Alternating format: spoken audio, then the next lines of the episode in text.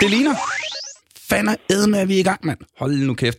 Velkommen til Aldrig AFK, en podcast om gaming, hvor jeg er øh, uden en voksen i dag. øh, jeg sidder her og øh, har igen i dag fået usædvanligt godt selskab. Først og fremmest rigtig hjertelig velkommen i, her i studiet til Johan Eklund. Mange tak. Du er jo øh, psykolog på Center for Ludomani. Og derfor har, vi, har jeg inviteret dig ind i studiet i dag for at snakke om gaming og gambling. Og med på telefonen har vi også vores gamle ven nok en gang. Øh, Jeg tror snart, du er den, der har været med flest gange. Christian Mogensen fra Noget om Spil gammel. og Center for Digital Pædagogik. Hej. det er dejligt at have dig med. Og øh, det er sjovt, I to kender jo hinanden. Mm. Fandt jeg ud af sådan helt tilfældigvis. Hvor, hvor kender I hinanden fra? Jamen, vi begyndte at snakke om computerspil. Vi var rigtig interesseret i computerspil for ja, mange år siden. Og så, jeg, jeg ved ikke, om det var mig, der fandt dig, Christian, eller du fandt øh, mit firma der. Men vi begyndte i hvert fald at male. Jeg tror, jeg fandt, øh, jeg tror, jeg fandt Checkpoint Therapy Ja. øh, for en fuck, fem år siden, da jeg skulle til at skrive speciale, Ja. hvor jeg jo skrev meget om øh, det her med at forsvinde ind i digitale og virtuelle verdener. Og kunne se, at øh, det var du en af dem, der havde en holdning om, og så prikkede jeg til dig sådan per, per mail. Mm. Og så har vi jo egentlig holdt en eller anden form for kontakt de sidste Skal vi lige tage de den? fem år. Det lyder spændende. Hvad var det? Hvad var hvad? Øhm, Øh, det er i... firmaet? Ja. Det var, det var egentlig sådan, jeg kom ind i, i Center for Ludomani, øhm, fordi jeg arbejdede, jeg arbejdede faktisk i hvad hedder det, Frederikssund Kommune sammen med en kollega, som også er psykolog, og vi kørte sammen, og vi fandt ud af, at vi spillede rigtig meget computerspil. Og så støttede vi også på i vores arbejde, vi arbejdede i skolevæsenet, øh, de her bekymrede forældre, der havde mange spørgsmål og var meget bekymrede for computerspil. Mhm. Så vi tænkte, mig og Ask, som min, min kollega hedder, at vi laver et firma, vi laver en hjemmeside, og så ser vi, hvad der sker, om der er nogen, der, der gider at høre på os. Og det var der. Der var rigtig mange, der var interesseret i at høre, hvad vi havde at sige om, om computerspil. Og der var også nogen, der, der var derude, at de sagde, at det her det er et problem for mig, det står i vejen for ting. Jeg vil godt lige snakke med nogen og se, om jeg ikke lige kan ændre den her vane her. Mm-hmm. Så det var sådan en, en lille klinik, som, som vi stadig har kørende, men, men på lav blus, fordi der begyndte at komme børn og sådan noget. Øh, så vi har stadig checkpoint, men, men der er skruet lidt ned for, for aktiviteten i firmaet. Nej, og det førte dig så til der, hvor du sidder i dag som psykolog. Ja, det førte For- mig til, at Center for Ludomani ringede, og de fik også mange henvendelser om computerspil. Øhm, og så snakkede vi lidt sammen, og så blev der en behandlerstilling ledig for fire år siden, og den søgte jeg.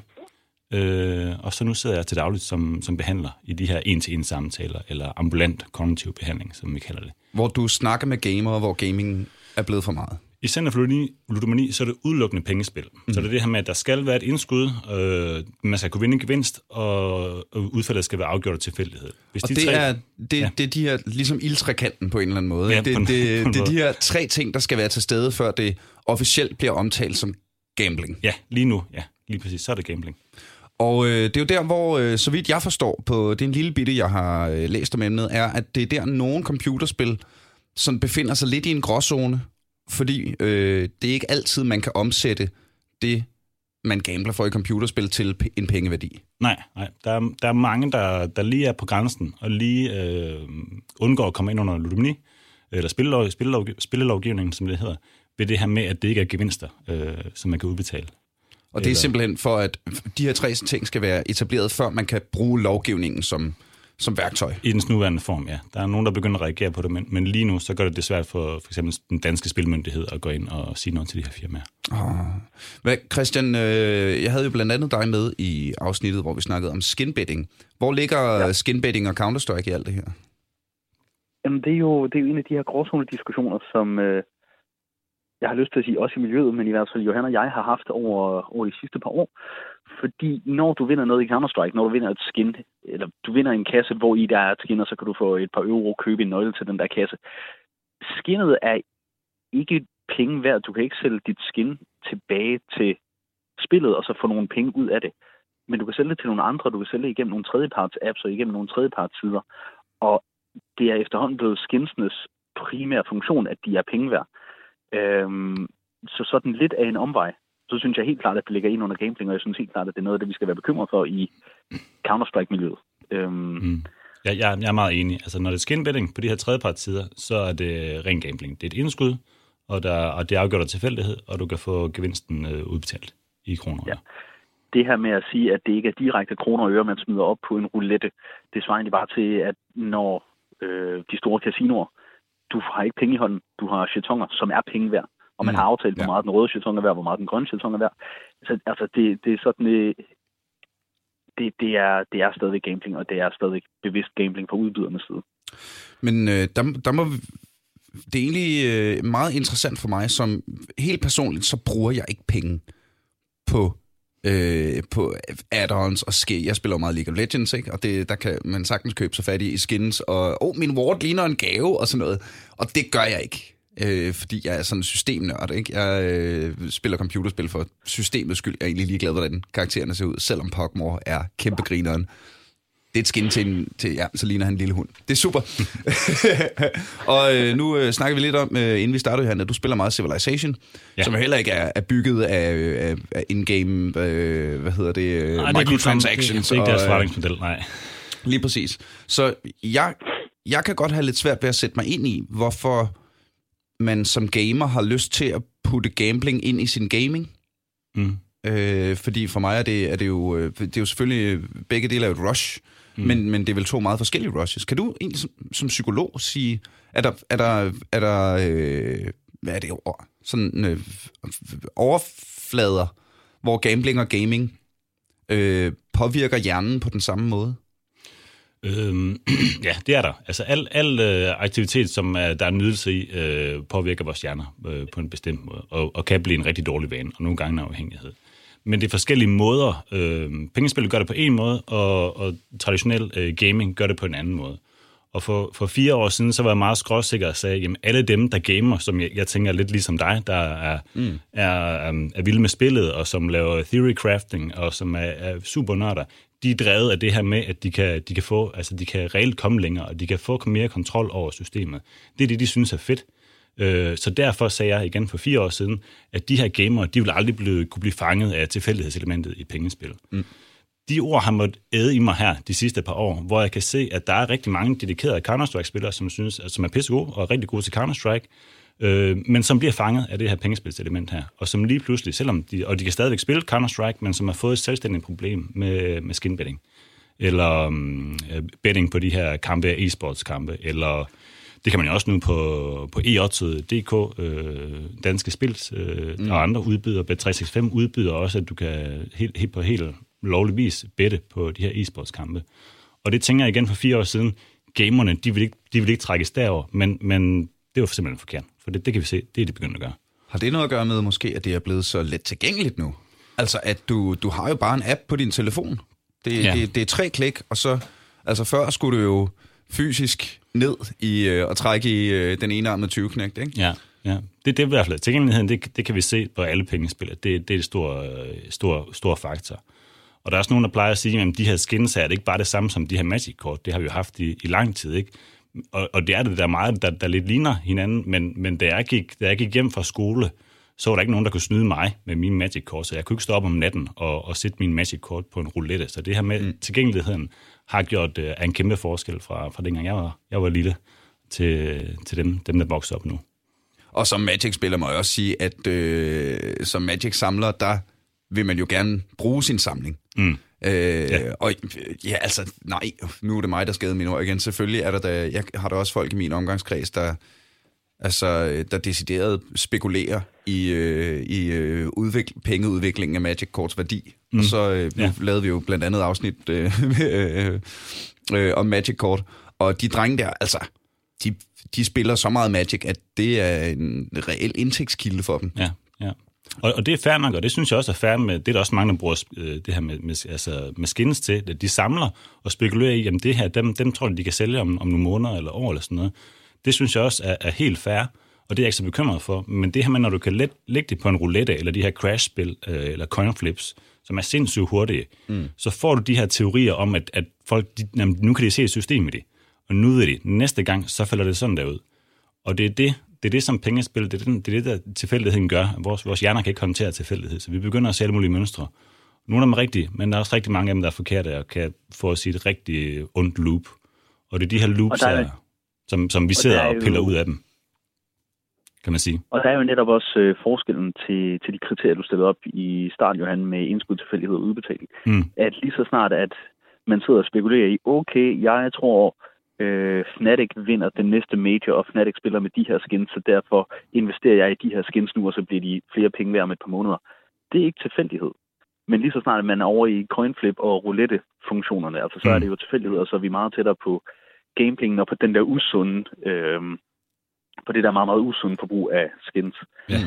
Der, hvor, der, hvor jeg også tror, at Counter-Strike taber ind i noget, som er hamrende usundt, det er, at de der skins, øh, og det oplever jeg tit, når jeg er ude og holde foredrag på skoler øh, og i ungdomsklubber og institutioner, når vi snakker om gaming, når jeg kommer til at sige, at jeg er gamer, hvis det skulle være gået nogen forbi, fordi jeg har briller og rødt hår, og jeg ligner en gamer.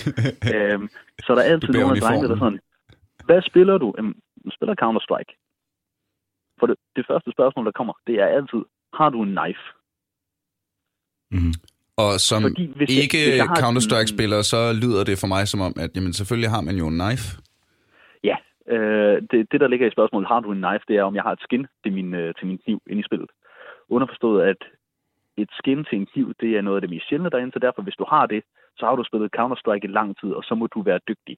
Så det der med en kniv, der er blevet rød, grøn, gul eller blå eller et eller andet, det er sådan en eller anden form for adelsmærke i rigtig mange subkulturer i nogle af de her gaming-hjørner af skolegården, hvor hvis du har en gul kniv, jamen, så må du være dygtig.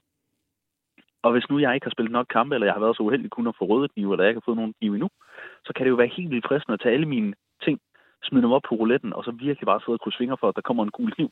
Mm. Mm. Så der ligger også en eller anden social forventning om, at hvis du vil være en god gamer, hvis du vil være med i varmen, hvis du vil være en af de seje, og vi taler jo ind i en samtid, hvor over 90% af drengene gamer aktivt.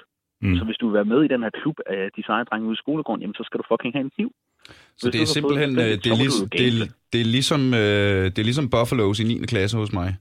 At det, er- det er Ja. simpelthen en, en social forventning mm. om, at hvis du vil være med i klubben, så skal du have det her statussymbol. Men nu jeg er der så ikke også det nogle... handler om, Ja, sorry, Christian. Altså, jeg tror ikke kun, det handler om pengeværdien i, i de her skins. Jeg tror også rigtig meget, ja, at det handler om den her sociale valuta, som de er begyndt at indeholde i takt med, at gaming det er blevet allemands og gaming det er blevet super mainstream. Mm. Når vi nu snakker, øh, når vi nu snakker øh, om børn, så øh, kunne jeg godt tænke mig at lige læse noget op her, som du linkede til mig, Johan, som er en officiel udtalelse fra Danmarks Spilmyndighed om lootboxes. Øh, og der er en lige en lille side her. Spilmyndigheden har på det seneste oplevet et stigende antal henvendelser fra bekymrede borgere forældre vedrørende lootboxes i computerspil, herunder især i spillet Star Wars Battlefront 2 i den, og allerede der, bare det der, at, at den, en officiel spilmyndighed går ind og, og nævner Star Wars Battlefront 2, siger altså noget den nye virkelighed, vi befinder os i. Ikke? Mm. I den forbindelse har spilmyndigheden besluttet at komme med følgende generelle udtalelse vedrørende lootboxes. En lootbox er, når man i et computerspil kører en virtuel kasse, indeholdende tilfældige genstande. Det kan eksempelvis være virtuelle guldmønter, der kan bruges i spillet til særlig kraftfuldt våben, eller andre virtuelle genstande, som man typisk skal bruge mange timer på at spille sig til i spillet. En spiller køber et lootbox med Visa Dankort eller et andet betalingsmiddel og får en kasse med virtuelle genstande. De kan have en lavere eller højere relativ værdi end det beløb, man betalte for den pågældende lootbox. Lootboxes skal, ligesom alle andre former for spil, have en tilladelse, hvis følgende tre kriterier er opfyldt. Det er de tre kriterier, vi har snakket om. Der skal være et indskud, der skal være et element af tilfældighed, og der skal være en gevinst. Og hvis denne gevinst er en virtuel genstand, skal denne kunne omsættes til økonomiske midler. Er lootboxes så omfattet af spilleloven? Den gevinst, man kan få i en lootbox i Star Wars Battlefront 2, kan efter spillemyndighedens oplysninger ikke omsættes til økonomiske midler, da de virtuelle genstande i lootboxen ikke kan sælges eller på anden vis omsættes til penge. Derfor er lootboxes i deres nuværende form i Star Wars Battlefront 2 ikke omfattet af spilleloven. Ovenstående er samtidig årsagen til, at skinbetting i forbindelse med spil som Counter-Strike med videre er, er omfattet af den danske spillelov. De er omfattet af spilleloven, fordi skins fra disse spil kan sælges på forskellige hjemmesider og derved omsættes til penge.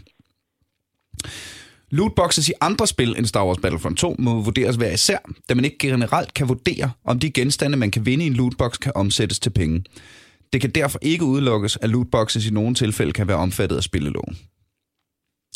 Øh, direktør i Spilmyndigheden, Birgitte Sand, fortæller, at myndigheden er opmærksom på problematikken omkring lootboxes, selvom det ikke umiddelbart er et fænomen, der reguleres af den danske spillelov. Vi følger udviklingen på området, især fordi lootboxes og lignende typisk findes i spil, der i høj grad henvender sig til børn, og vi har en særlig forpligtelse til at beskytte blandt andet børn og unge, siger Birgitte Sand og fortsætter. Jeg vil dog samtidig gerne understrege vigtigheden af, at man som forældre sætter sig ind i, hvilke spil ens børn spiller, og gerne får en snak om sund adfærd, når man spiller. På den måde kan man forhåbentlig undgå ulykkelige situationer, hvor mindreårige bruger penge, de ikke burde have brugt. Øh, og det er vel i virkeligheden, hvis vi skal snakke om, altså, det, det er i virkeligheden det værste ved det her. Det er, at det er lige så tilgængeligt for børn. Mm. Og når det nu ikke er omfattet af den danske spillelovgivning, så kan øh, Center for Ludomani og øh, Spilmyndigheden og Center for Digital Pædagogik osv. ikke gå ind med, med lovens magt og, og regulere det. Ikke andet end, der har været de her DNS-bans på nogle forskellige hjemmesider. Det skal du lige forklare for mig, som ikke... Øh... Spilmyndigheden blev, blev tippet om, øh, der, er nogle, der, er, der er nogle forskellige hjemmesider, hvor man kan logge ind med sin Steam-login og overføre sin, øh, sin, sin skins til og gamble for dem. Og på nogle navngivende sider øh, øh, hvad hedder det, bad de til om at blokere. Øh, så de simpelthen lavet et, et blok øh, på dem.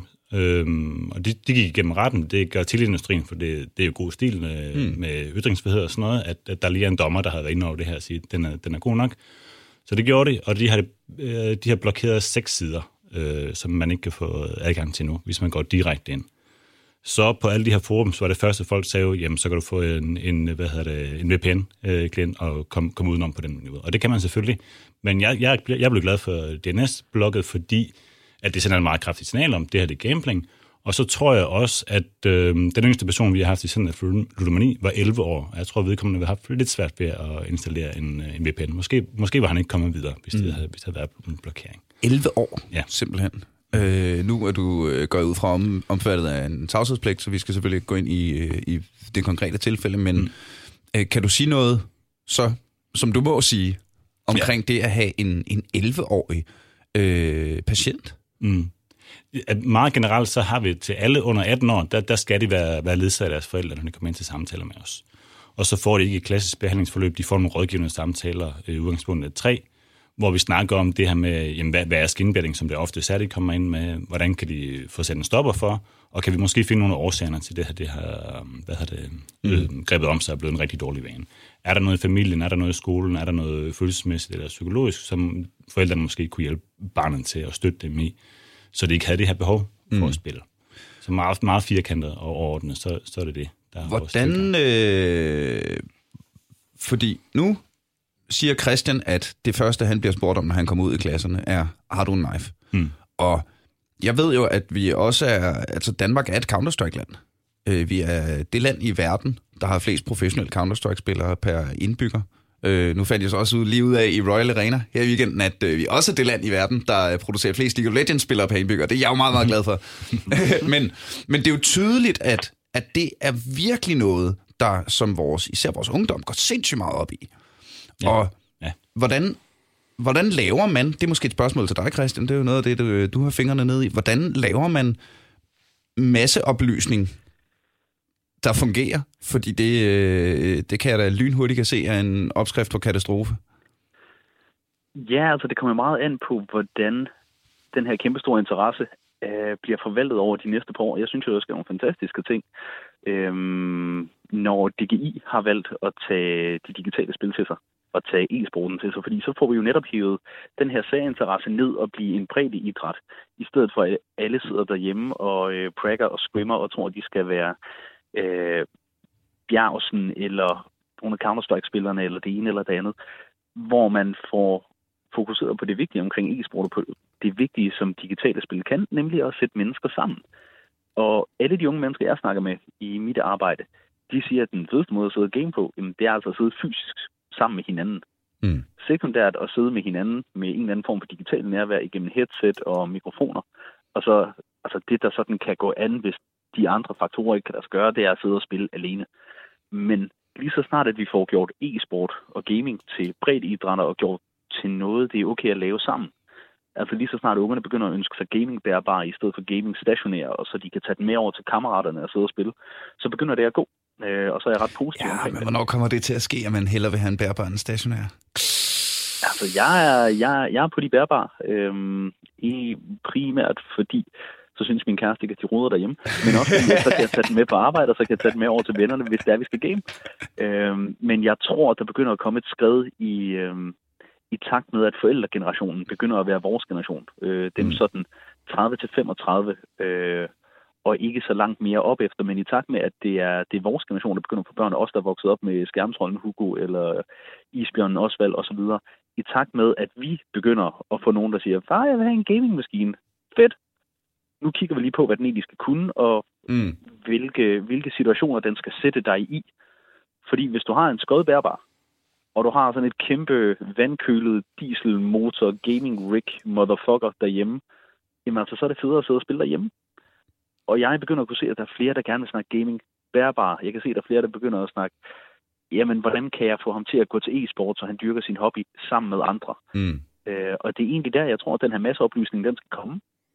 At den, at den form kommer sådan, øh, sådan nærmest øh, af sig selv, Ja, i takt øh, med, hvert at forældrene mere og mere bliver trykket med. Fordi Ja. al- altså, jeg har jo stadig lidt den her øh, øh, ja, fordom, øh, idé, om at, øh, og hvilket sikkert stammer fra mine egne erfaringer med mine egne forældre for nu mange år siden, ikke? at øh, der stadig er mange forældre, der, øh, der slet ikke fatter computerspil.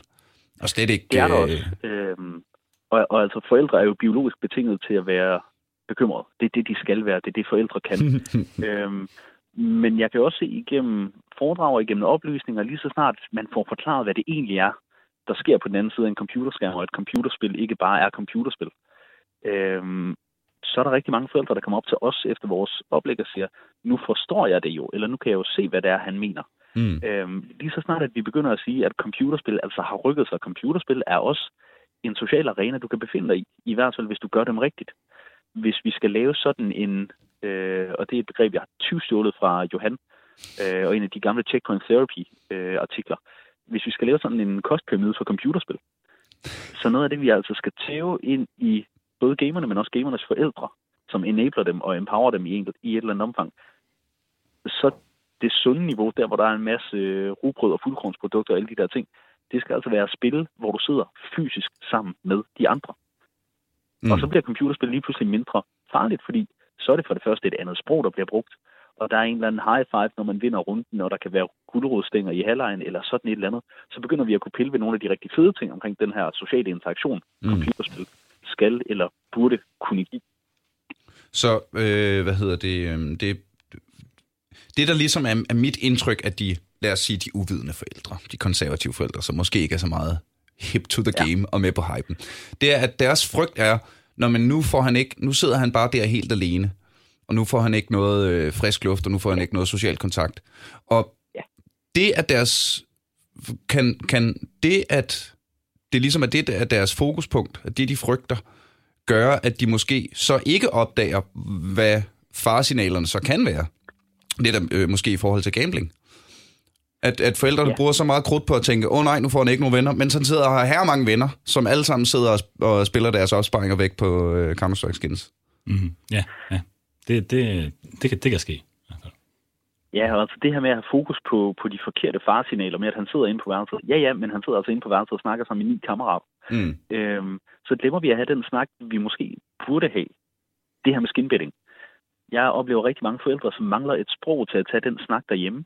De ved godt, at der er et eller andet, der rimer noget på gambling, og det er et eller andet med, at nogle gange så er geværet rødt, og nogle gange så er det blåt, og det er federe, hvis det er gult.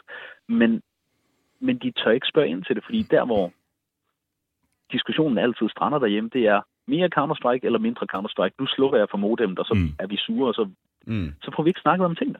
Ja.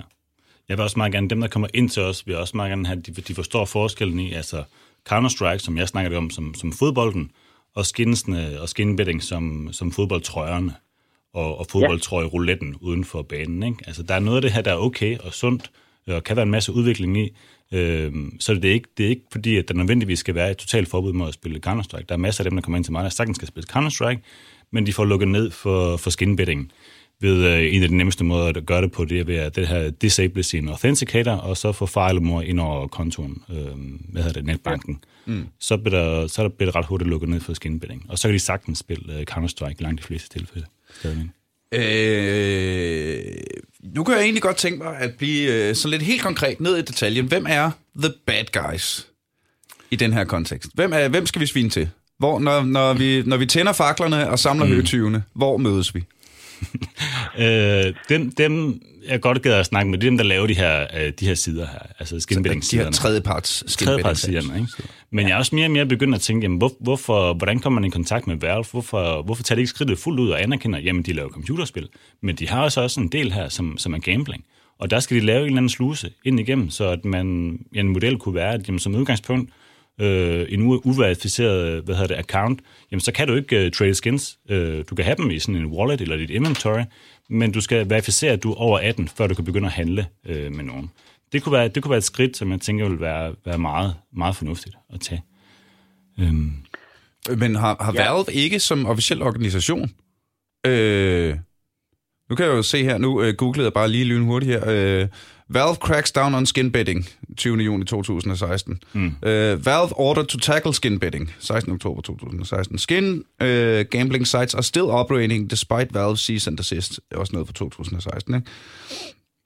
Uh, skill, skin betting is still a huge problem for Valve and esports.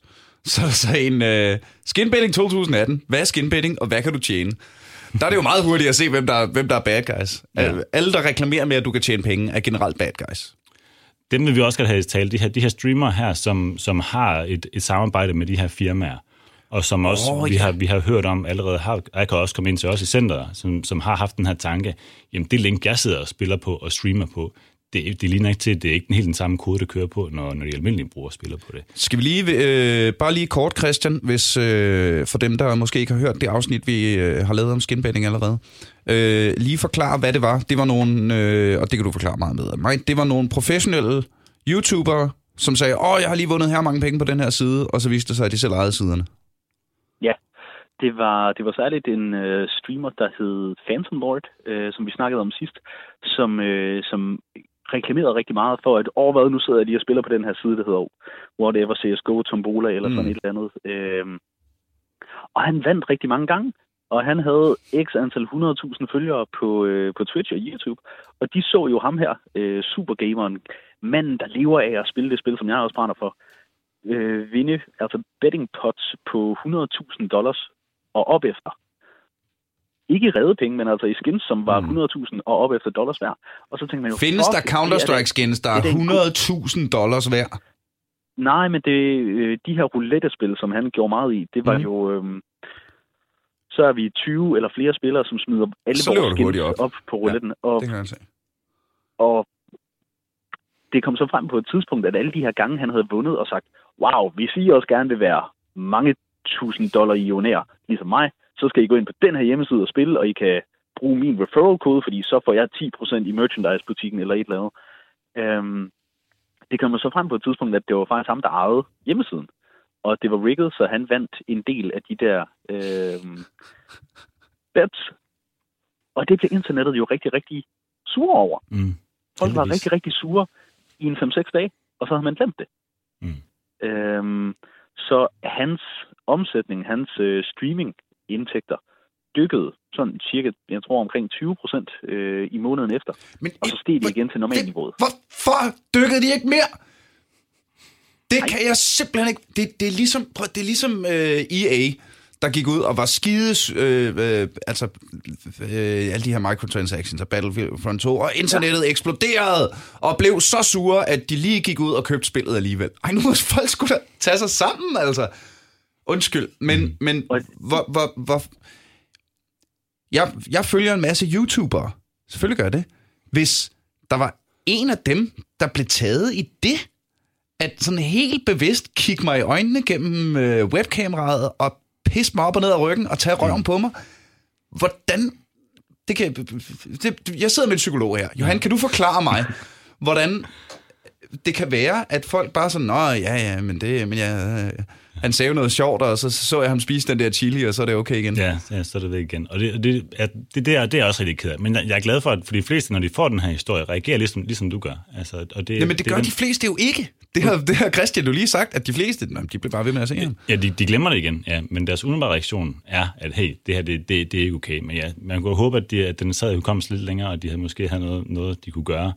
Men øh, ja, det, det er rigtig svært. Øh, man, man, men det er jo fedt at se, at, øh, fordi jeg troede, det var en meget dansk ting, det der med, at vi bare, det er ligesom, når vores politikere bliver taget i skattesvindel mm. eller sådan noget en måned efter, så sidder ja. de på en ny taburet, ikke? Og det, øh, jeg ved ikke, om jeg skal være glad eller ked, deprimeret over, at det åbenbart er et fænomen gældende i resten af verden, at øh, man ikke lige husker det, hvis folk de øh, fucker op. Mm. Ja. Der er en, der er en er jo... korttidshukommelse, der kommer dem til gode. Var det vildt? Ja. Altså, det er jo, nu kommer jeg til at sige Phantom Lord for, før dem, vi snakkede om sidste gang. Det var vist Syndicate og Tim Martin.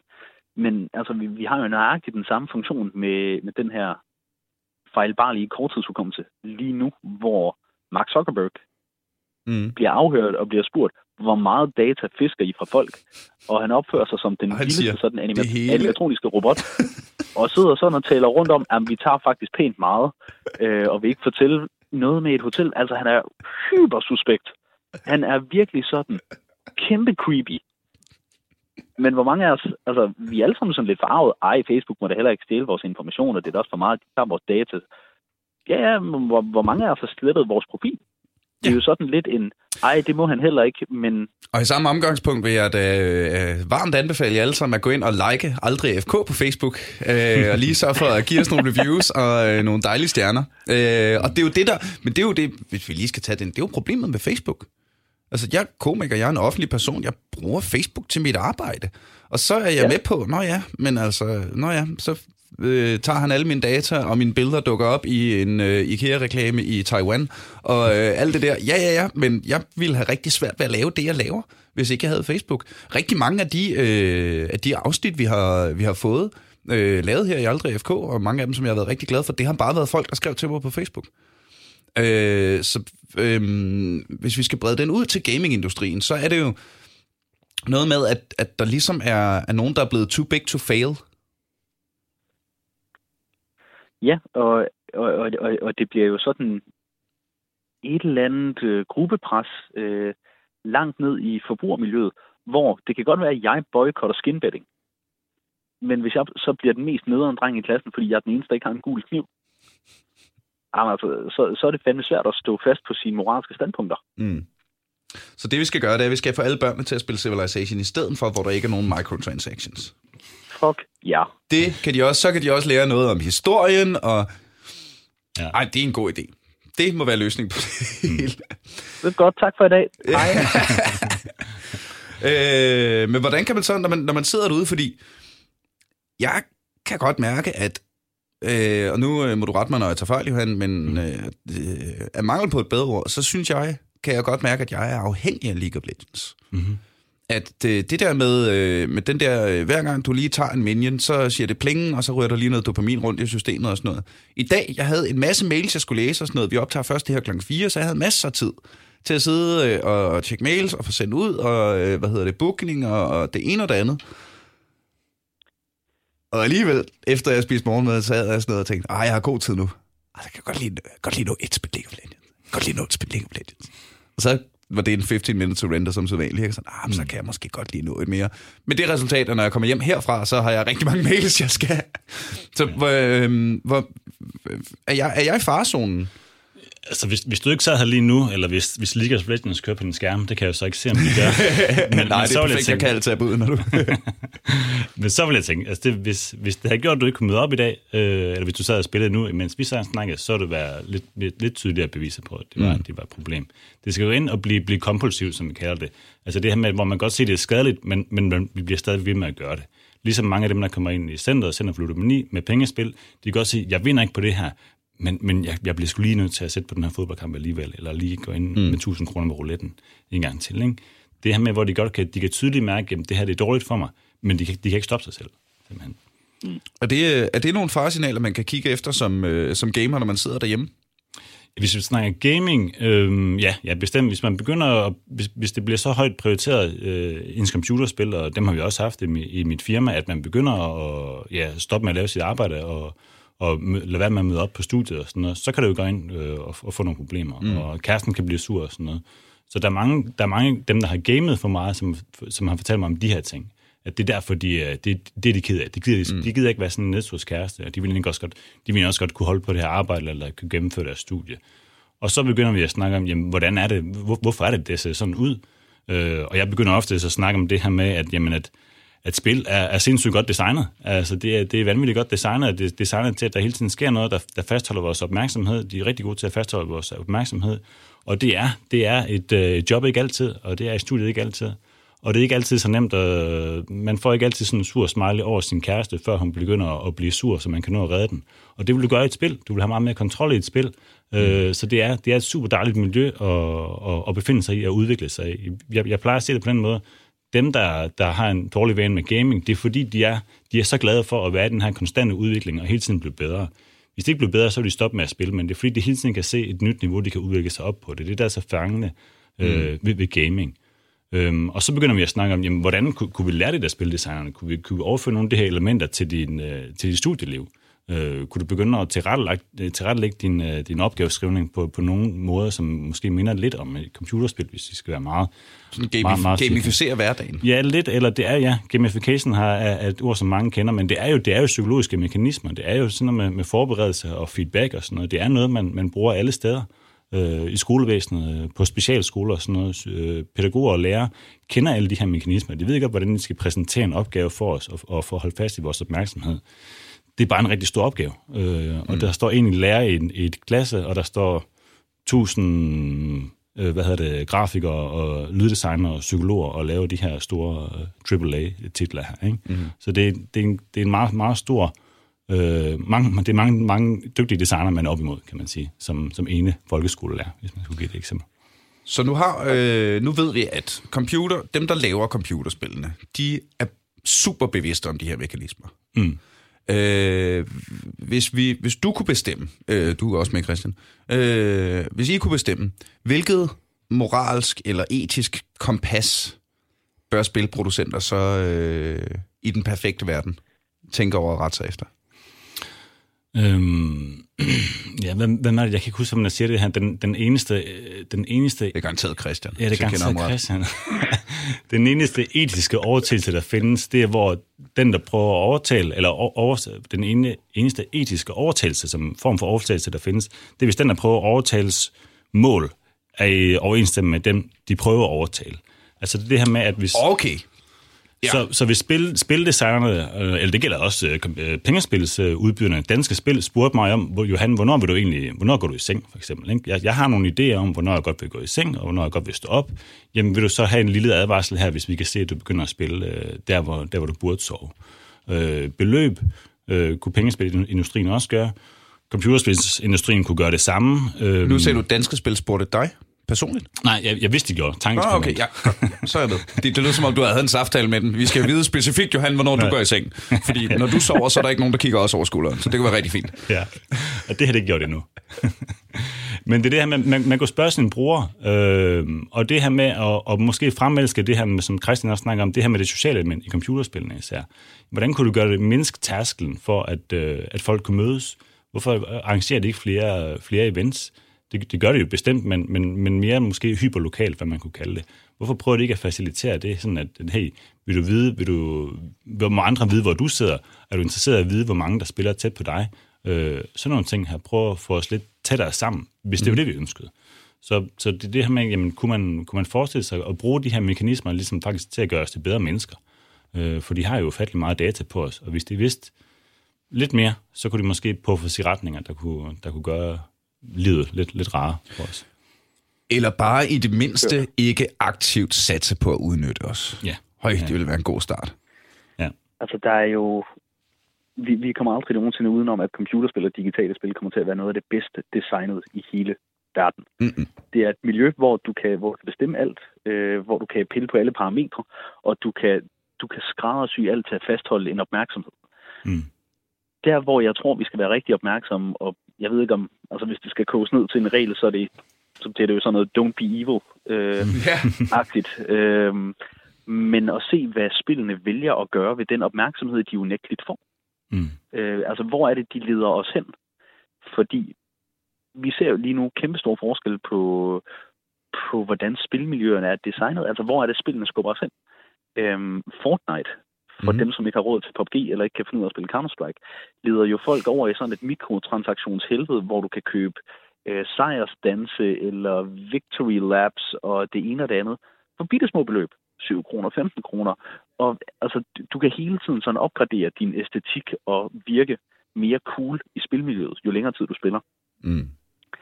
Men for eksempel Dark Souls, som er øh, for mig noget af det bedste, der skete i gaming i rigtig mange år. Jo mere du spiller Dark Souls, jo mere ender du med at sidde i skumle afkrog af nettet og snakke med andre Dark Souls-nørder om, hvordan man klarer den her boss med lige det her svær, eller hvordan man spiller spillet med en Guitar Hero controller. Hvor Dark Souls, miljøet uden omkring spillet, er designet til at få folk til at sidde og snakke sammen. Ja. Øhm, det samme hvordan?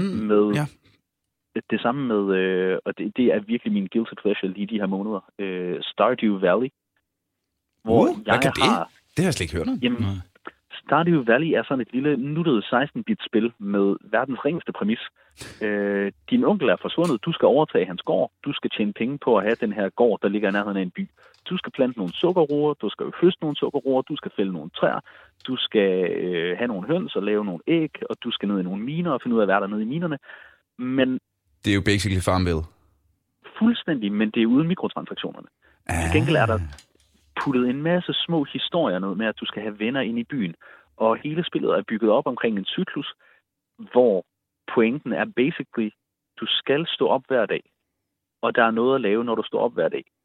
Det kan godt være, at det er trivielt. Det kan godt være, at det er ligesom jeg er endt med at gøre, og sidde og regne ud om sukkerroer, som kan sælges for lidt mindre, men til gengæld kan høstes hver 6. dag, skal sås i stedet for majsplanter, som kan høstes hver 10. dag, men sælger lidt dyrere, og du sidder og leger matematik eller snakker med andre mennesker på Reddit og subreddits om, hvilke afgrøder, der har den bedste return on interest. Eller, ligesom der er rigtig, rigtig, rigtig mange, der er begyndt at fortælle, at det her med, du bliver nødt til at stå op hver dag, eller du skal stå op hver dag, det aflaster en eller anden depression, eller det aflaster en eller anden spirende depressiv tendens med, at jeg har bare lyst til at ligge i min seng. Det kommer an på den her opmærksomhed, som spillene får. Hvor fører de os hen? Altså, mm. hvad vil spillene med os? Fordi de har vores opmærksomhed. Spil er bygget op omkring fede farver og høje lyde og pling og plang og achievements og mm. Øh, altså hvis vi skal dumme det hele vejen ned, så til første års psykologi, så vil vi kalde dem dopaminmaskiner. Men spil er designet til at have vores opmærksomhed. Hvad bruger de den til? Der og, er rigtig øh... mange spil, som er bygget op omkring, at jeg skal synes, det er så fedt, at jeg ringer til dig og siger, fuck, du skal lave en podcast omkring whatever, ja, Legend ja, ja, of Zelda-spillene, ja. fordi det er bare mega fedt. Og så køber du en version, og så køber din mm. lytter en version. Ja. Og så har de solgt 100 spil, i stedet for kun et til mig. Og så er der nogle spil, som er bygget op omkring, Æh, du skulle meget gerne købe fem ekstra liv og en slikkepindehammer, når du sidder fast, fordi så har vi tjent lidt flere penge. Det er, hvad vil spillene med os? Øh, ja, og det er virkelig, det, det er måske en god tanke at have som gamer, som forbruger. Når man, øh, når man øh, kigger på et spil, eller ser, øh, øh, jeg plejer jo lige at se nogle øh, reviews, eller nogle øh, playthroughs, eller et eller andet, øh, kigge lidt på et spil, inden jeg beslutter, om jeg vil købe det. Mm. Øh, at lige have den tanke. Hvad, hvad er afsenderens formål med, at jeg spiller det her spil? Mm. Ja. Fordi der, da jeg spillede Skyrim, der havde jeg sådan en til en tanken. Det her er lavet af mennesker, der er, har arbejdet 80 timer om ugen de sidste tre år for at give mig mit livs bedste oplevelse. Mm. Der havde det sådan, det var helt, det er skræddersyet. Bum, en til en til mig, det her. Det er det, jeg skal lave. Øh, og så er det jo good guys. Mm. Ja. Men hvis der samtidig havde været, åh, oh, vil du øh, godt kunne have svær i venstre hånd også? Jamen, det koster 15 euro. Ja. ja. Der, der er en dansk spildesigner, der hedder Lau Korsgaard, øh, som engang ja. sagde det, det her med, at øh, han skældner mellem om spil er, er designet with, with the player, altså med spilleren eller mod spilleren. Og det synes jeg, det, det, det gav det rimelig god mening for mig. Fordi der, der kan jeg i hvert fald se, at, at gambling-spil, øh, pengespil, er, er designet, altså huset vinder altid, det er designet imod, imod dig. Og mange af de her gode spil, som, som jeg også nyder, computerspillene, de er netop designet for at give mig noget, noget underholdning og en, og en god oplevelse. Men nu øh, lærte jeg jo om øh, Center for Ludomani og øh, ja, hele jeres øh, vinkel på gambling ud til Copenhagen Games, mm. hvor jeg mødte nogle af dine øh, rigtig søde kollegaer. Øh, og de havde jo de her, de her slogans. Ja, Øh, gaming, not gambling. ja, Skills, not skins. ja. Og så videre, som jeg synes var, var ret fede. Øh, men det er jo i virkeligheden også en, en god pointe, er det ikke? At jamen, mm. jamen, gaming godt, gambling dårligt, hvis ja. Man skal helt ja. Bølge det ned. Ikke? Det, det, det, det er også sådan, jeg vil sige. Netop det her skills over skills. Øh, også netop det her netop med at anerkende alle, alle de her evner, som computerspillerne har, og hvor, hvor fede computerspil er, men lige gør folk opmærksom på, de her forretningsmodeller her, de er lidt mere, lidt mere shady, og designer lidt mere imod dig. Mm. Øh, ja, simpelthen uddanne. Altså, det vil altid findes. Gambling vil også altid findes, men jeg gad godt at kunne være med til at uddanne de her unge mennesker om de her spilfirmaers, øh, de kæmpe, kæmpe industriens markedsførings- og, og forretningsmodeller, så de kunne blive lidt mere gennemskuelige. Det er jo i virkeligheden det, Christian gør, så vidt jeg forstår. Ja, altså jeg prøver, øh, når der er talerum til det. Meget, meget af det, vi bliver nødt til at tale igennem ved Center for Digital Pædagogik, det er, jo, det er jo meget ofte bekymringerne. Men der er også, lige så snart vi har tid til det, så begynder vi jo at tale om, hvad er det egentlig gaming vil? Hvad er det gaming vil med jer? Og, og de gamingforløb, vi laver, Øhm, lige nu i samarbejde med Aarhus Kommune, vi skal til over det næste år at rulle ud til fem andre kommuner, hvor vi bruger gaming som et socialt værktøj, et pædagogisk værktøj, et psykologisk værktøj. Øh, der sørger vi jo også for at lære de unge, hvad er mekanismerne egentlig i de her spil. Ikke så vi fortæller dem, de her spil er gode, de der spil er dårlige, øh, vi skal have nogle fakta og nogle højtyve, men mere så de selv begynder at træffe beslutningerne, fordi vi kan se lige så snart vi giver dem den viden, som, som vi har, øh, så træffer de selv de beslutninger, vi egentlig gerne vil have dem hen til. Og det batter altså bare bedre, det virker, fungerer bedre, når de selv tager beslutningen om, fuck det, de der mikrotransaktioner, end når jeg står som voksen og røvkedelig og fortæller dem, mikrotransaktioner er bæret af Mm. kage. Ja. Øhm, vi skal ikke gøre Siger, du, siger du en Danmark kage efter sætningerne? Bare lige for. alt, hvad jeg kan slippe afsted med. øh, altså, vi skal ikke gøre unge mennesker i Danmark dummere, end, end de nu engang er. Mm. Lige så snart de begynder at kunne gennemskue det her, så, så reagerer de, ligesom du også gjorde, altså, what the fuck, øh, og bliver farvet. Men vi bliver nødt til at, at vise dem den her viden. Vi bliver nødt til at fortælle dem, det er altså sådan her, EA behandler jeres data, det er altså sådan her, EA gerne vil tjene deres penge, Mm. og så videre. Ja. Øh, jeg fik lige en tanke nu, at gaming i, i dag i virkeligheden er igennem øh, i gang med øh, lidt den samme udvikling, som rollespil var i start 90'erne Mm-hmm. og midt 90'erne. Hvor at der var forældre, der, åh, de er jo satanister, de løber rundt ude i skoven og offrer kyllinger. Det vi i virkeligheden gjorde, var at have nogle papsvær og lave et bål og spise noget mad og få noget frisk luft og noget social øh, nærvær osv. Og, så videre. og så lige pludselig skete der det, øh, at der var, der var nogle af de her øh, supernørdede rollespillere, der begyndte at blive så gamle, at de skulle til at have sig et job. Og så var der øh, rigtig, rigtig mange af dem, der fandt ud af, hey, hvis jeg nu bliver pædagog, så kan jeg spille rollespil på arbejdet og tjene penge på at spille rollespil. Og så har vi ligesom sådan fået opfostret den der nye generation, og så i dag, klip til i dag, hvor rollespil jo bliver brugt i, i pædagogiske sammenhæng i alle mulige steder, og øh, som, øh, både som øh, udvikling, og øh, jamen, altså, der er jo slet ikke grænser for, hvad, øh, hvad man kan bruge live-rollespil til i dag. Mm. Øh, er det lidt den samme? Det, det tror jeg, eller det, det håber jeg, det, det er begyndt at se. Altså, når, når forældre får de her ting at vide, for eksempel, jeg havde en, øh, en, en ung, ung fyr, som, jeg kan ikke, delen var det, var det, var det World of Warcraft, han spillede, hvor, hvor han faktisk fortalte sin far, jamen det er det her, vi gør. Jeg har den her rolle på teamet, og det er, det her, det er den her måde, vi, vi strukturerer det på, og vi, vi mødes der og træner, og så, så træner vi op til de her store, øh, hvad hedder det, Raids? Rage, de her store rage tak. Øh, og da han fik forklaret sin, sin far det, så sagde han, jamen det, det, det, det er sjovt, det er det samme, jeg laver på mit arbejde. Altså jeg sidder med i et tværfagligt team, og vi skal koordinere de her ting og blive gode nok til at levere på det her tidspunkt. Ikke? Men han havde ikke set det før. Øh, så det er der, jeg tror, jeg tror at også, også forældrene begynder at se de her, de her links her, til hvorfor det er så fængende, mm. hvis de bare, får, hvis de bare ja, får lidt mere at vide og vil interessere sig lidt mere for det, øh, så begynder det at ske. Ja, og så længe vi er, vi er nogle fagnørder inden for området, som får lov til at få verbale armbevægelser eller verbale plads til at, til at fortælle, hvad det er. Det, det er jo noget af det, jeg ser som vores opgave, som nu tillader jeg at kalde os alle sammen for kvalificerede nørder. Altså, vi kan jo formidle det her. Vi kan jo sige, hvorfor er World of Warcraft guild leading. Hvorfor er det værd at skrive på dit CV? Mm. Nu skal du høre. Ja. Altså, Det er jo os, der skal gøre det. Det, det må jo være vores mission. Det kan vi ikke forvente, at de 13, 14, 15-årige kan gøre. Kvalificeret nørd. Jeg skal have lavet nye visitkort, kan jeg godt høre på det. her. Mm, ja. Og så også uddannet om, altså jeg, igen, jeg, jeg, er meget, jeg spiller også selv computerspil, og, og, det, og det er rigtig fedt. Men der er det her med, som jeg også er blevet skarpere på, altså, altså jeg er meget mere bekymret, når det kommer til gambling. Og der er en grund til, at der er en aldersgrænse på, på 18 år. Mm. Og jeg kan bare lige få fortælle altså nogle, nogle tal, vi kan se i de udviklingen af, af klienter i, i Center for Ludomani. I 2009, der var de- andelen af de klienter, der var mellem 18 og 25 år, det udgjorde 7 procent af vores klienter. Og sidste år, så var det 28 procent af vores klienter, der var mellem 18 wow. og 25 år. Så det, Hvad er- det, var- hvad var første år? 25. Motherfucker! i 2009 var der 7 procent, der var mellem øh, Så 18 det er på, og på 25. 9 år.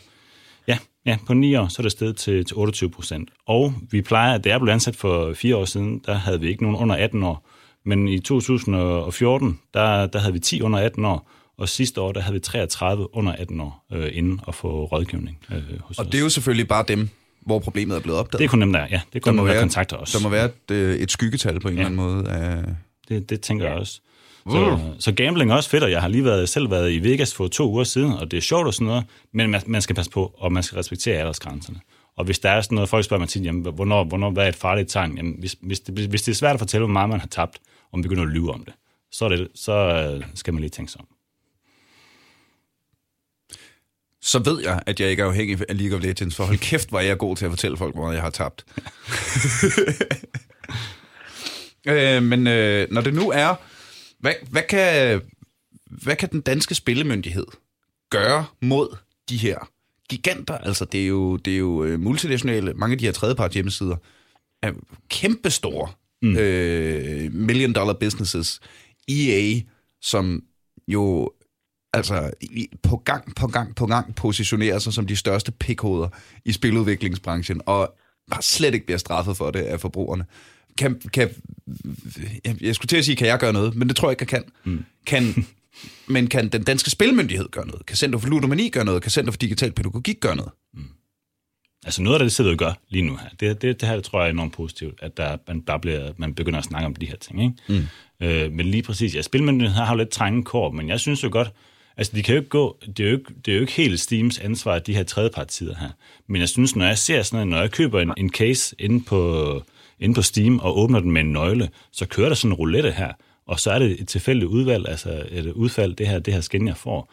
Det opfylder alle tre krav til, til gambling. Og det kunne de godt gå efter lovgivningsmæssigt, gå efter Valve, i hvert fald de her med case openings. Mm.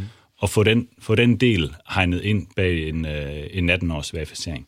Igen, det er, alt, ja. det er cool, at der er gambling, men man skal, man skal over, over, opretholde, overholde lovgivning. Så det er jo en ting, de, jeg, jeg synes godt, de kunne prøve at få, få at tale om, øh, mm. og sætte nogle grænser op. Hvad siger Christian? Jeg er enig med Johan. Øh, men jeg tror ikke, at vi skal være bange for at sige, at, at Danmark eller enkeltpersoner ikke kan tage, ikke kan tage den her kamp op. Altså, Mm. Jeg vil altid gerne opfordre til, at vi boykotter EA. Øh, den t-shirt skal jeg købe på et eller andet tidspunkt. Men vi er altså også i en position, hvor vi har kernepersoner i Danmark, som begynder at have en indflydelse på, når vi snakker om de her ting. Vi har nogle af Europas dygtigste og mest velformulerede på flere sådan akademiske niveauer forskere i Danmark, øh, på både Københavns og Aarhus Universitet. Vi har øh, Margrethe Vestager som en konkurrencekommissær i EU, som rask væk byder skære med Instagram og med Snapchat og med Facebook. Og kan vi ikke lige forresten sende en kæmpe stor digital high five til Margrethe Vestager? Helt, helt, altså, jeg er skide glad med politisk ståsted, om du er rød eller blå eller det ene og det andet. Der er for og imod på begge sider. Men lige Margrethe Vestager, hold kæft, synes jeg, hun er sej, mand. Hej, hvor synes jeg, hun bare sparker røv. Men altså, prøver at sidde dernede og prøve at redde planeten. Det er fandme godt lavet. Ja, men hvis vi skal pusse en eller anden politisk pitbull på EA og de andre røvhuller. Vi skriver til Margrethe. Hold kæft, det er en god idé. Ja. Margrethe, vi har din ryg. Nej, men, jeg, jeg, jeg ved godt, jeg joker, jeg joker lidt nu, men, men helt seriøst, det er ikke nogen dårlig idé. Nej, og altså vi er der, og, og vi er jo i et tilpas fladt landskab til, jamen hvis vi stopper med at købe det, så går det væk. Den eneste grund til, at der stadigvæk er mikrotransaktioner og skinbetting og indlejret gambling og alle de her små triggers, øh, som Johan taler om, det er jo, at det virker. Ja. Mm. Der er ikke nogen af spilfirmaerne, som er der for at være onde. De er der for at tjene penge, og de gør det på en ond måde engang imellem.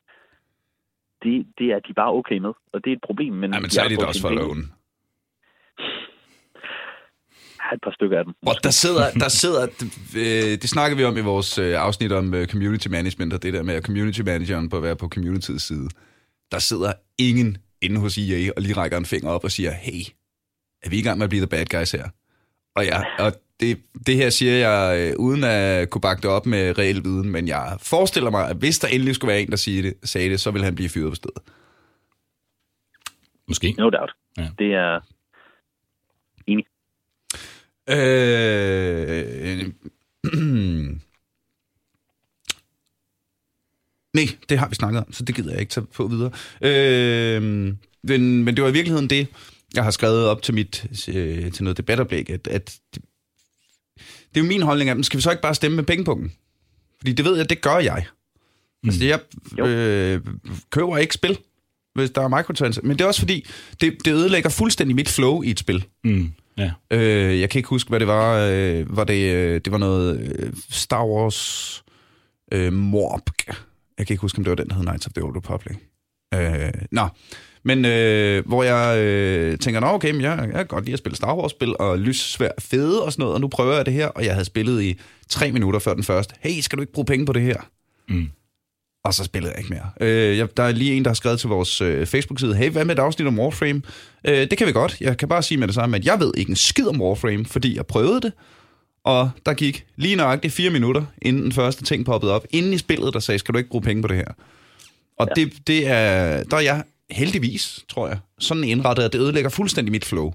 Den der indlevelse i, hvis der midt i en, hvis jeg var ved at slås med en drage i Skyrim, og der lige pludselig poppede sådan en op midt i det hele. Altså, det, det ødelægger fuldstændig min virkelighedsflugt, som er det, jeg godt vil have. Mm. Ja. Øh, så, men, men det er jo også tydeligt, at det ikke er alle, der har det ligesom mig. Nej. Og, og det er det, vi kan godt gøre- gå ud for den her debat i gang. Altså, er det bare mig, der er mega gammel og, og synes, at, øh, at skinbedding er, er, er for meget, og, og skins ikke er så fede som at, at have evner? Øh, vi- vi har også snakket om, jamen, er, er det bare os, der, der, der, der stadig kan huske, at vi gik ned og købte en CD og installerede den, og så kom expansion, og så købte vi den CD og installerede den. Altså, det er jo stadigvæk, dem, det er, det er stadigvæk den forretningsmodel, jeg kan lide, ikke? Men er vi bare for gamle, og er det, er det, er det blevet normalt, at, øh, jamen, at, man, man, at det er okay, at, at, at de beder om spil, at de giver det gratis, og så plukker os øh, hen ad vejen? Øh, men det tror jeg ikke på, altså, når, man, når man begynder at fortælle folk om det her med, jeg kan jo også se, de spil, jeg spillede, det var sådan, det var jævnt stigende, det blev sværere og sværere, og jeg skulle virkelig gøre mig, gøre mig umage, og så kom bossen til sidst, og så var det mega fedt at spille øh, Ja. dengang, ikke? Hvor nu, når jeg installerer nogle af de her free-to-play games, så er, det, så er det utroligt nemt. Jeg får smidt ting i nakken lige i starten, og det er ikke desværre.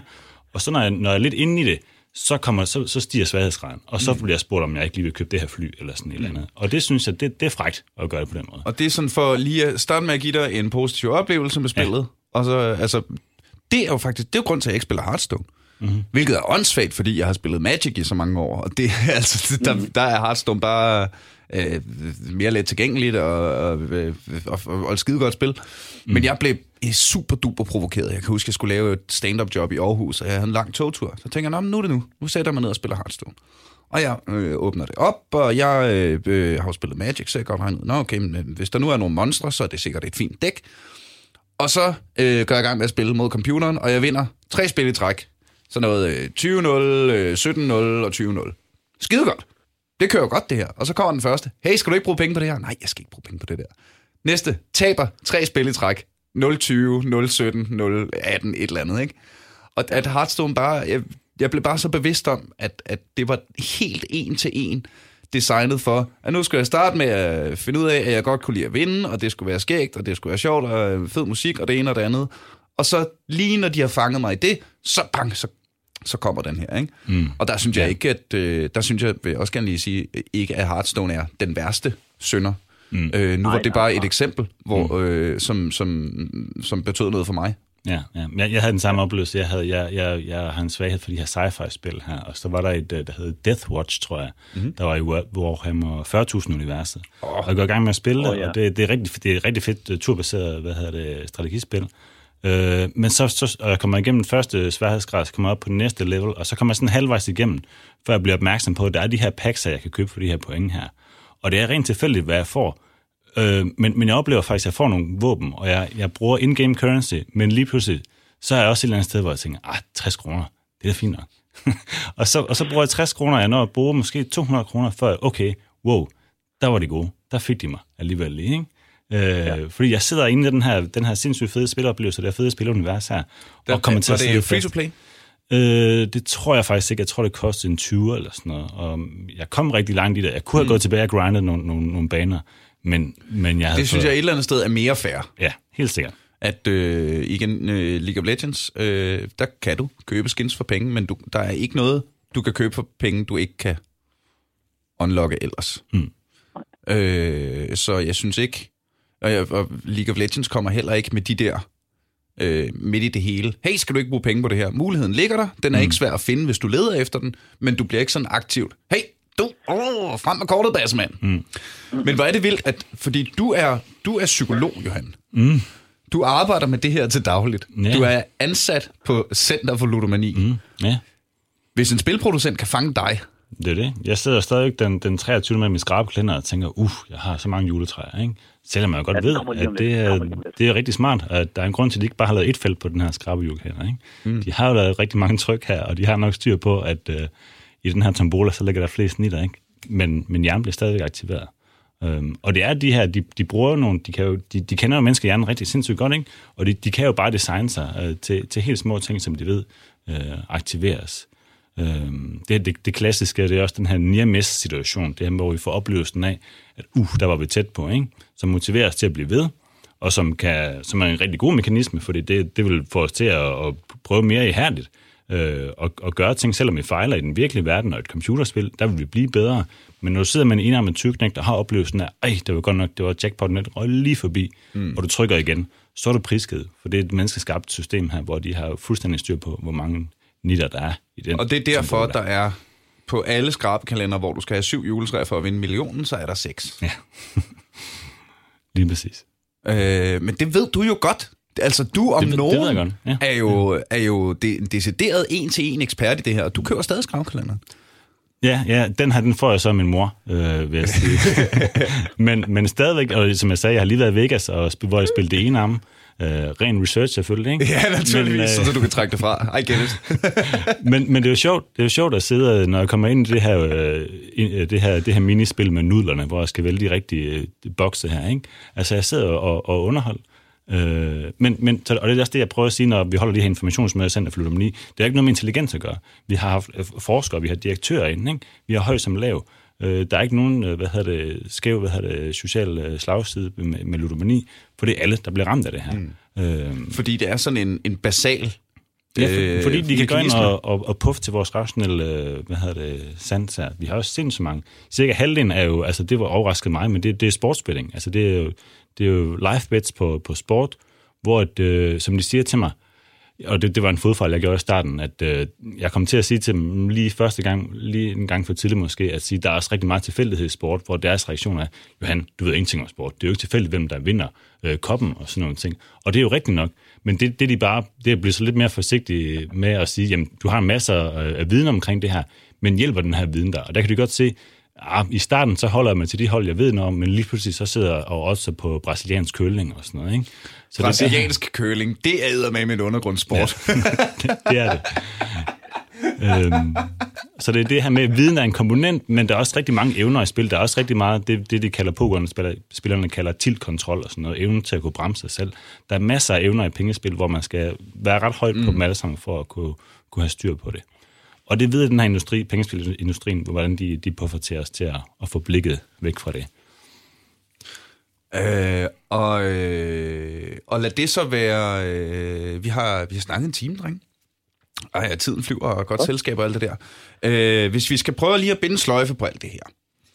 Øh, hvad skal man som forbruger være opmærksom på? Hvad skal man gøre? Hvad skal man som forældre til gamer, til gamerbørn være opmærksom på? Hvad skal man gøre? Mm. Øh, hvis jeg skulle tage bare, bare forældrene, så, så vil jeg sige, at, øh, at de, de skal begynde at spørge om, om de her skins her, hvordan det bliver brugt. Bare, bare, bare få et indblik i, hvordan det fungerer. Øh, så, så CSGO har været rigtig stort, men vi begynder at høre mere om, lille smule om PUBG, men også Fortnite er jo, er jo stedet eksplosivt lige nu i popularitet. Mm. Som, man kan ikke trade bruger til bruger, men, men det kunne være en bobler, hvis de åbner op for det. Øh, så forældrene vil jeg sige, prøv, prøv at sætte jer ind i det her med, hvad, hvad er de her skins? Og jeg, jeg forklarer dem tit med det her med fodboldklubben og fodboldtrøjerne. Altså, mm. den her forskel, den, den kan de fleste følge. Ikke? Øh, så det er, det er en rigtig god ting, hvis de begynder at spørge til, hvor, hvorfor der skal bruges 500 kroner og lommepengene på den her kniv. Ja. Og hvad gør man så som bruger? Hvad, hvad, ja. ja, Christian? Jamen altså, hvis, hvis, vi, hvis der sådan er frit valg på alle hylder i tombolaen, så mhm. vil jeg jo gerne hen til, at vi begynder at tage stilling, at vi bliver bevidste om, hvad det er, vi gør. Fordi rigtig meget af det, der fra udviklernes side bliver spekuleret i, enten det er tredjeparts udbydere, der laver øh, skinbetting-sider, eller om det er, det er de spil med mikrotransaktioner. Øh, det, det er det her ubevidste forbrug, hvor hov, altså, ja, jamen 50 er det jo ingenting. Men det her med, at man som forbruger lige lærer at sparke kontorstolen en halv meter ud, og lige sige, okay, har jeg lyst til at gøre den her transaktion? Har jeg lyst til at betale en 50'er for, at jeg får her hurtig mana recharge, eller får mm. et uh, tohåndsvær i stedet for min lille daggert, eller sådan et eller andet? Mm. Har jeg lyst til det? Fordi når man er i flowet, og lige pludselig så stopper Candy Crush bare med at være sjovt, og så siger Candy Crush til dig, ja okay, men det bliver pisse sjovt igen, hvis du lige køber en slikpindehammer, den koster kun 15 kroner, kom nu, kom nu, kom nu. Træk vejret, og så bare lige, ah, har jeg lyst? Altså, mangler mit liv en slikpindehammer? øhm, mm. Og svaret er, at det gør det sgu som regel ikke. Nogle gange ja. mangler ens liv altså en slikpindehammer. Og det, og det er vel også okay? Øh, ja, altså det, det, ja, det, altså det, det, er, det er fint at en gang imellem sige, ja, ved du hvad, jeg, jeg har sgu lyst til at købe det her, eller jeg mangler det her. Jeg skal have det her skin, fordi det er ellers er mit liv ikke fuldendt. Mm. Ja. Det er fint. Ja. Men bare det er en bevidst handling, at det er et bevidst, altså der ligger en bevidst beslutning bag, så, det, så er jeg meget mindre nervøs for det, end det der, fuck, jeg kom sgu lige til at bruge 1.500 kroner på skins i går. Mm. Ja, ja. Mm. Og hvis, hvis Valve for eksempel lavede en lidt bedre visuel repræsentation af, af ligesom, hvad er det for en pool af lodder, du trækker i? De viser, at de her, ja. de her ting kan være i, men man kunne gøre det en til en, og simpelthen vise, jamen så mange nitter er der i den her, og lige nu så trækker du ja. lige en af dem. Ikke? Det der med det at anskueliggøre oddsene. Ja, det vil være rigtig pænt.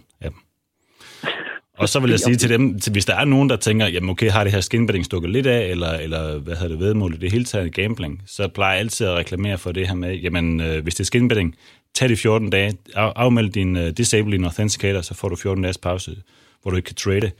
Øh, og hvis det er hvad hedder det, spil på legale sider, så overvej at gå ind og kigge på Spilmyndighedens register, der hedder Rufus, hvor man kan udelukke sig, få en pause for 24 timer, og så kan man tage den helt op til et år, hvor du ikke kan logge ind og spille på online casinoer og online betting sider.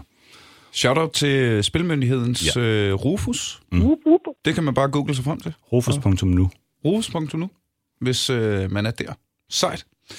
Og øh, så er jeg ikke helt sikker på, om det her afsnit når at udkomme inden. Så det kan også godt være, at vi bare super duper teaser lige nu. Men øh, der er et øh, debatoplæg om lootboxes på ITU, hvis jeg ikke husker meget galt, den 26. i 4. Mm. Ja. Øh, som jo øh, man er meget velkommen til at kigge forbi. Øh, jeg er ikke sikker på, at vi når for at uploade det her. Men nu har jeg sagt det. Nu, ja. Det finder vi ud af, hvis hvordan det her kommer ud. Hvis man, hvis man var der, så, så er der herved officielt shout-out. Øh, men det, øh, er det et indgangsarrangement, eller er det noget, man bagefter måske kan læse et referat fra? Eller? Øh, ja, jeg håber, der kommer noget på skrift, men lige nu så er det et åbent arrangement, hvor, hvor forskere stiller sig op og prøver at starte en debat med, med de fremmødte og, og fremlægger mm. deres forskningsresultater. Hvis vi nu øh, leger med tanken om, at øh, der kommer noget op, man ville kunne kigge, ville man så kunne finde det på øh, for eksempel Center for Ludomani eller Spilmyndighedens hjemmeside? Øh, fra det her arrangement? Ja. Eller, ja, der, der er et Facebook, åben Facebook-arrangement, øh, som man kan gå ind og kigge på og tilmelde sig. Ja, det øh, smider jeg lige på Facebook, ja. øh, i hvert fald, som man, øh, så vi kan se det til vores Facebook-venner. Øh, den noterer jeg lige her. Og det gør jeg sgu med det samme. Mm. Så når det i hvert fald at komme op. Og jeg vil også sige, hvis, hvis man har brug for mere information om det her, så Center for Lumeli har et oplægskorps, der tager rundt og snakker om, om gambling og også om skinbetting. Så man kan, og det, det er gratis. Øh, man skal bare gå ind på lumeli.dk og, og prøve at klikke der, hvor der står book et foredrag.